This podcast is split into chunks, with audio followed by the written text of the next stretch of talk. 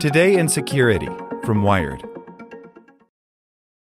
Save big money when you start your next project today at Menards. Convert your current recessed lighting with energy saving LED downlights from Feit Electric. They're bright and install easily in just minutes. They also go from regular lighting to nightlight mode with just a simple flip of a switch. Save big on all Feit lighting products now at Menards. Shop our lighting options today in store and on Menards.com.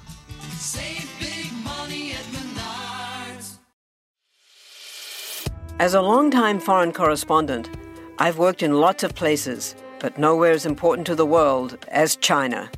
I'm Jane Perlez, former Beijing bureau chief for the New York Times. Join me on my new podcast, Face Off US versus China, where I'll take you behind the scenes in the tumultuous US China relationship. Find Face Off wherever you get your podcasts. Hey there, this is the spoken edition of Wired. Security news this week. You should delete Facebook's VPN app by Emily Dreyfuss. The biggest news in America this week struck like two timed missiles minutes apart on Tuesday afternoon. Though they appear at first blush unrelated to Russia's hacking of the 2016 U.S. election, they are likely to explode right in the heart of Robert Mueller's investigation. First, Trump's former lawyer, Michael Cohen, pleaded guilty to two felonies, implicating the president in both crimes in court. And then, Trump's former campaign chairman, Paul Manafort, was found guilty of eight criminal charges. Robert Mueller expert Garrett Graff explains what this means for the Russia investigation and spells out the six biggest questions now facing the administration, Congress, and the American people. Wired's latest cover story details the most devastating cyber attack in history. Andy Greenberg spent the better part of a year getting the full story of the NotPetya code, which took down the world's cyber infrastructure in 2017. Greenberg reveals previously untold details about the devastation NotPetya caused, particularly at shipping giant Maersk, in breathtaking detail. Of course, there was more news in the security world the Democratic National Committee thought a phishing test was a real attack. Researchers discovered the ultrasonic sound monitors make can reveal what's on your screen.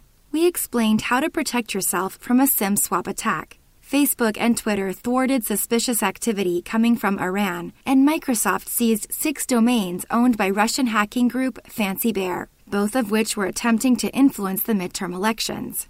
With tech companies seemingly on the front lines of defending democracy from foreign aggressors, we wonder why isn't the government doing more? Should it really be up to Silicon Valley to defend U.S. democracy? Plus, there's more. As always, we've rounded up all the news we didn't break or cover in depth this week. Apple kicks Facebook's creepy VPN out of the App Store. Apple's been on a quest this summer to force all apps in its App Store to conform to stricter privacy rules. Unsurprisingly, Facebook's so called security app, Onavo, failed and was subsequently booted. Onavo is a virtual private network app that lets you access the internet on your phone through a private Facebook server. While that makes it harder for third parties or hackers to spy on your phone activity, it gives Facebook full access to it. Not ideal. And while Facebook removed Onavo from the App Store, if you downloaded it already or if you have it on Android, it's still there, logging all your data you need to delete the app manually. And if you're still not convinced it's a bad idea to let Facebook spy on all your phone activity, even when it has nothing to do with the social media site, we wrote you this explainer about all Onavo's problems a few months. Read it, then get deleting. The crazy insider trading scheme that made hackers $100 million on stolen press releases. This story is bananas in possibly the biggest security fraud case in U.S. history, according to law enforcement, stock traders on Wall Street were paying hackers to break into business newswire websites to steal embargoed press releases that would allow the traders to make preemptive stock buys. The Verge this week traced the whole scheme back to three Russian hackers who were embroiled in a turf war over access to the press release sites. The story is a classic saga of greed, but with a modern twist with the internet, insider trading becomes a whole new thing. As reporter Isabel Koshiw writes, traders no longer need someone inside a company to obtain inside information. Instead, they can turn to hackers who can take their pick of security weaknesses. 1,464 Aussie lawmakers had the same password, password 123. Australia has a lot going for it weird animals, lots of sun, and great accents. But apparently, internet security isn't a strong suit at least not in Western Australia, where a recent security audit of government agencies found that more than a quarter of government officials had seriously weak passwords.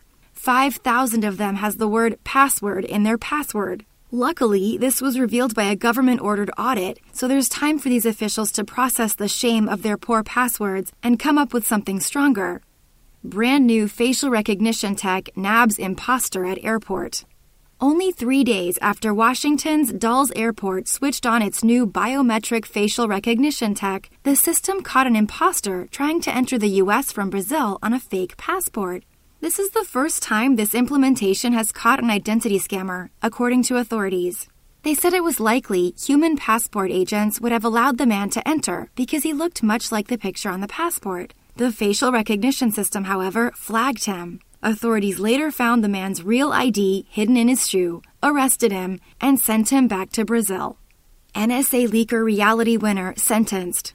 On Thursday, a U.S. District Court judge in Georgia sentenced former NSA contractor Reality Winner to 63 months in prison for violating the Federal Espionage Act. Winner had pled guilty earlier this summer to leaking a confidential NSA report on Russian election hacking to the website The Intercept. The Intercept faced criticism after it published an article based on Winner's leak because, in the process of reporting, it inadvertently clued officials into Winner's identity based on printer marks on the leaked document. Developers need to update Apache Struts 2 immediately. If you have no idea what Struts 2 is, you should stop reading, go outside, and enjoy your weekend. Hopeful that the people who do know keep reading and update theirs immediately. ThreatPost reports that the Apache Software Foundation found a vulnerability in open source developer framework Struts 2, used for coding in Java, that could be more dangerous than a similar vulnerability that led to the massive Equifax breach last year. The vulnerability is caused by insufficient validation of untrusted user data in the core of the Struts framework, ThreatPost reports. Apache is urging all developers to update. If you use Struts 2.3, update to 2.3.35. If you use 2.5, update to 2.5.17. Got that? Great. Thanks for updating and keeping us all safe.